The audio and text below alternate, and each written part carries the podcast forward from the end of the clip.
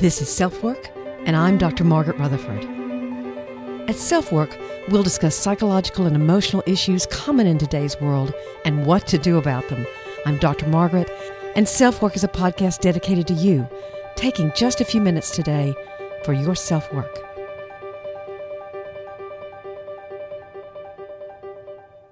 Hi, this is Dr. Margaret. Thanks so much for joining me on this podcast. I really appreciate it. Today we're going to be talking about trust, regaining trust. And the title indicates that perhaps somewhat counterintuitively, regaining trust is really a two way street, not a one way street. So we'll be talking about regaining trust in the context of one or both partners having an affair. However, the steps that we're going to go over can really be used for any kind of betrayal of trust. It doesn't have to be an affair. And I'll be using my work with couples who've had affairs as examples, but I'll also be commenting from time to time about how that might look simply if it's a conflict with a friend or between a parent and child, not necessarily between partners. So, the first thing we're going to talk about are why affairs happen. There are a few that are pretty common, and then a couple that you might not really think about. Straight after that, we're going to get to the five steps of regaining trust. And we'll go over these in a fair amount of detail. And then the third and last thing we'll do today is that I'm going to read a letter from a listener who wrote in about her postpartum depression, how she was treated in the doctor's office, and some of the feelings she was left with of not knowing what to do about her own depression. Just to fill you in, I've been a clinical psychologist for over 20 years now. I've been practicing in Fayetteville, Arkansas. And years ago, I got a call from a TV reporter after the infamous blue dress incident during Clinton's presidency. He wanted to interview me about affairs and couples. His question to me was Do you think Hillary and Bill will actually get a divorce?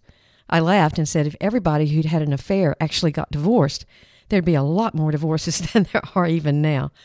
So, no, I didn't think Hillary and Bill were going to get a divorce, and I told him I thought it might be really a fairly boring interview. But working through an affair is tough, regaining trust is tough. It takes tremendous energy and lots of vulnerability on both sides. But it's important that we talk about this because the number of affairs are growing steadily. Years ago, many more men reported having affairs, but now we women have joined in. Actually, I should say married men and married women, because the study was about going outside of your marriage. So, what are the reasons why people have affairs? Most people, or many people, give a sexual reason. Sex has gotten boring, sex has gotten uninventive, and that's really for both genders. Then there's avoidance of conflict. What that means is rather than working through what you have conflict about, you withdraw and you look for someone else who will agree with you, someone else who will nod their head and say, Oh, I can't believe she or he said that to you. And that can often grow into an affair. There's lack of intimacy, what a lot of people call growing apart. This can happen especially if the couple doesn't do anything together anymore. I mean, I can't tell you how many times I've asked couples, So when was the last time you went on vacation? And they'll say, Oh, it was like six months ago. And I look at them and say, Without the children? And they say, oh, no, it's been like three or four years since we've done anything together. The fourth reason is what's called an exit relationship. What an exit relationship is, is when you are attracted to someone outside of your partnership, outside of your marriage. You either have an emotional affair with them or you have a sexual affair with them. And the very fact that you say to yourself, you know, I can care about someone else who's not my partner, in a way justifies or rationalizes you ending the relationship. Then, of course, there's the midlife crisis, where you're attracted to someone in your 40s or 50s who's probably younger than you or younger than your partner. One of the things I think about these kinds of relationships is that they're really about believing you can only be a certain way when you're around that person because you make it all about the person that you are now attracted to. When really, you have those capabilities within yourself. But in midlife, because of aging and other factors, Sometimes you just get scared that you can't create that by yourself. Basically, in a midlife crisis, you really see someone else as providing for you what you can't provide for yourself. But it is a reason why people have affairs. The last two reasons are revenge sex, meaning, yeah, I'm going to have an affair because you had an affair. That certainly is a very mature choice. And then there's the sensation thrill, that kind of edgy, dark, I'm really not supposed to do this, but I'm going to do this. I want a sensation thrill. There's an author who's talked, and actually, she's a psychologist in, up in New York. Her name is Esther Perel, and she's talked a lot about this whole sensation thrill thing. She wrote a book called Mating in Captivity, and all her patients have polyamorous relationships, meaning they aren't monogamous. I think it's an interesting quote, and it's a little bit of a tangent, but I'm going to read it to you anyway. This is from a TED talk that Esther gave. By the way, she's a real firebrand of a psychologist. She's a lot of fun to listen to if you ever get a chance, and she she's very thought provoking. So here's the quote from her TED talk. So reconciling our need for security and our need for adventure into one relationship, or what we today like to call a passionate marriage, used to be a contradiction in terms. Marriage was an economic institution in which you were given a partnership for life in terms of children and social status, succession, and companionship. But now we want our partner to still give us all these things, but in addition, I want you to be my best friend and my trusted confidant and my passionate lover to boot. And we live twice as long. So, if you're interested in some of her work, again, this is a little bit of a tangent on my part. I'm not necessarily supporting polyamory, but it is a lifestyle that some people choose.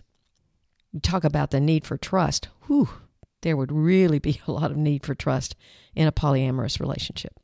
So let's go on to the steps. These are the steps that you would follow in treatment. Obviously, a lot of people work out one or both partners having affairs quite on their own. But if you seek treatment, this is certainly what I highly recommend. It is a little controversial. There are a lot of therapists that do not do this. Number one for me is see your therapist together. Trust is such an obvious issue. It's important that the spouse regain their role as confidant, as someone who can be open up to safely. I believe it's vital that those be shared conversations between husband and wife with a therapist present I do think that individual therapy is a good idea if you're not sure about reconciliation and you need to talk to a therapist about those feelings. But I can't tell you how many people have said to me something like, Well, but I can't say that to her, or I can't say that to him with him in the room. My response is, And that's the problem. You have to learn how to say those things and talk about them. So I believe in seeing a therapist together. Now, the second step or factor or whatever we want to call it is one that's really hard. It's really hard. And this is know that the truth rarely comes out all at once. Generally, this is because whoever had the affair feels very guilty, and so that guilt causes them to not want to say quite everything. And then the other factor is they may be protecting the spouse or the partner and not want to hurt them. Sometimes the protection is toward the person who they had the affair with. Now, this infuriates the person who's been hurt, but it's just a factor, it's a part of it. In many ways, the person who had the affair wants you to blame him or her, not the person that they were attracted to. The third thing is that there has to be a recognition that the problems in the relationship didn't cause the affair, but they've got to be talked about. The spouse who had the affair or the partner who had the affair is totally responsible for going outside the marriage. That's very clear. But there are individual reasons someone has an affair, but there could be contextual reasons, like uh, the reasons we were talking about. One of them was avoidance of conflict or lack of intimacy. That's a couple problem. Now, sometimes when things are not going well, the spouse who had the affair will want to totally blame the marriage for the affair, and I don't let that fly. Yes, sometimes there are big problems in the relationship, which we need to talk about, but you don't get off the hook. And actually, if that's the case, that should be a red flag for the person listening and wanting to reconcile, but hearing his wife or her husband say, Oh, well, you know, I wouldn't have done it if I weren't so miserable. That's not a good sign. Now, the fourth factor is the one that's a little bit counterintuitive. The regaining of trust goes both ways, it's a two way street.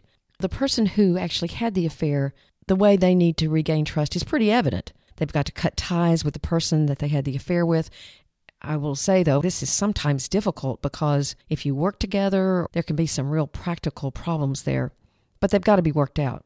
They've got to provide whatever information the other asks for to help them heal. Some people want a lot of information, and some people want very little. There are pros and cons to both of those. You can have too much information to where you find out way more than you can forget and forgive, and that can be a really, really difficult thing. But then if you don't ask enough questions, you may have feelings that you don't work out.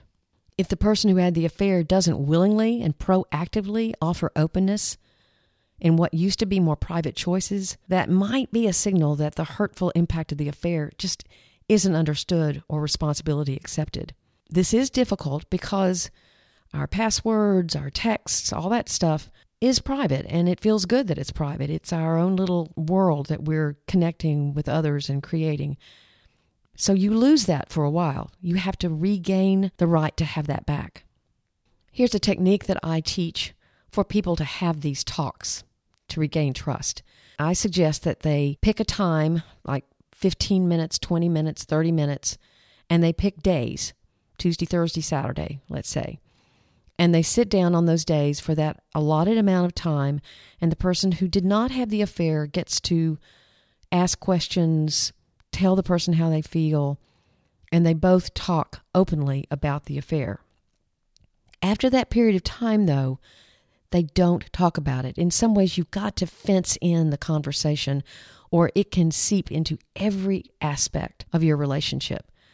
The person who had the affair can often feel attacked, invaded.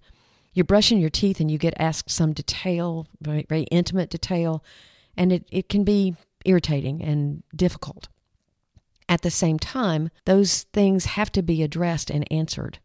Really, at that point, the goal for the person asking the questions who was hurt, the, the non cheater, the goal for them is to say, you know, I just don't need to ask this question. I'm okay with not knowing or I've asked it and I'm I'm okay with the answer. But the two-way street thing is important. And this is why. Because what the person who did not have the affair has to do is give reassurance to the other partner that they are moving through their grief, through their anger, so that hope can be reestablished. The person who's giving the information and who feels very guilty can lose hope. But the last thing that someone wants to realize is that 10 or 15 years down the road, their spouse says, You know, I never really forgave you for that affair. I want a divorce. Or even if they don't say that, they act on it. They they can be very passive aggressive or bitter, and that is just not a situation that anybody wants. That's not creating a new marriage. The fifth step or factor is that it takes time. And one of my caveats that I say to all my patients who are working through something like this is for the person who did not have the affair, who got hurt, it can't happen slow enough. For the person who did have the affair, it can't happen fast enough. So there's a very delicate balance that has to happen in those situations where you go slow enough, but you go fast enough. This is where a therapist can really be helpful in trying to help the couple understand that balance. The one thing also that the person, again, who did not have an affair, I'm trying to stay away from the word cheater because it's just so derogatory. And many fine people have affairs they don't think they ever would. They didn't think they ever would, but they do. I don't know. There's something about the word cheater that I really don't like. But the person who is trying to regain trust will frequently ask me, well, how do I know? How do I know that I, am not going to find something else out? Again, one of the factors before was not all the truth comes out at once. What if I find out there's somebody else? And so, would I look at them and say, what would you do if you did find that out? If he or she is lying to you again, if he or she is betraying you again, what would you do? They say, I would leave. I would pack up the kids, I would go, I'd throw her out, whatever. So, my answer to that is then you have to take a leap. When you're ready, when you realize I have all the information that I need for right now, then you take a leap of faith, knowing what you would do if you're betrayed again. As hurtful as that would be, you know what you would do. There's one other sort of sneaky step. Not sneaky, that's not the right word. Complex. Sometimes the person who had the affair actually has very strong feelings for the person they had the affair with. Again, somewhat counterintuitively, I believe it's important for those feelings to be discussed within the couple. And what I mean by that, if you thought about calling him or her, I think it's important to tell your spouse that you had that dilemma and that you still chose not to do it because you're working on reconciling. And I get some pushback on this one because the person will usually say, but if he or she knows that I'm still struggling with feelings for the person, then I'm going to hurt her again. And I don't want to hurt her again, or I'm going to hurt him again. But this is my point. Your partner is wondering anyway what's going on in your mind and heart. So if you talk to them about it and let them know where you fall on the spectrum, how you are detaching from that person, how you're understanding why you got involved in the first place. If you give your spouse that information, he or she can heal. And it may not be as bad as what they're thinking you're doing or what their imaginations lead them to question. So I think it's an important step. The good news is that I have seen many, many people work through affairs. It can be accomplished if both people are committed to building a different kind of marriage or a different kind of partnership, not the one they had before. The commitment is to a richer, more fulfilling marriage. And it doesn't get that way because of the affair, but it gets that way because of the work done to make that relationship a better relationship. So now we're going to move on to the letter, or actually, it was an email that I received a little while ago. I'll give you all that information in just a minute. Here's the email. After I had my baby, I went to my OBGYN and he said, It's baby blues. You don't look depressed. So by the next appointment, he said, Are you feeling better? I just said yes because last time he made me feel stupid. A year and a half later, it's gotten worse, and I'm scared to ask another doctor for fear it will happen again. I don't know what to do. Even though my husband says he's here for me, I don't feel like I can talk to him about it. I don't know why, I just can't. I don't know what to do. You know, postpartum depression is an extremely real thing. And yet it occurs in the context of you have this new life in your home, and maybe it's your first child, maybe it's not, but you're quote unquote supposed to be happy. So the feelings you're having, maybe you don't attach with the child, maybe you don't want to take care of the child, maybe you just want to sleep. But whatever it is, it's very difficult to admit depression. There's certainly more research going into this, and uh, I know there's several celebrities that have talked about their own postpartum depression, which will hopefully help. What I said to this woman was to please not allow the ignorance or the passivity of the doctor that she saw, perhaps even laziness of the doctor that she saw, to prevent her from getting the help she needed. I sent her a couple of links to articles about postpartum depression and encouraged her to find the help she needs. Actually, sometimes men get depressed after children are born because the dynamic in the family changes so much that it's hard for them. Their role with their wife changes. Even the happy arrival of a baby doesn't necessarily mean that parents aren't going to experience some mild to moderate or even severe depression. So I hope that was helpful. I've treated a lot of people who've had affairs. I didn't talk as much as I thought I might about how all of this can be connected to any kind of betrayal, but think about it. The first factor was seeing your therapist together. What this would translate into with a friendship would be just don't talk to a lot of other people about it. Keep your conversations private about what happened in your own friendship. The second, know that the truth rarely comes out all at once. This is going to be true as well with friends or parent and child. The third is the problems in the relationship didn't cause the affair, but they're important to talk about.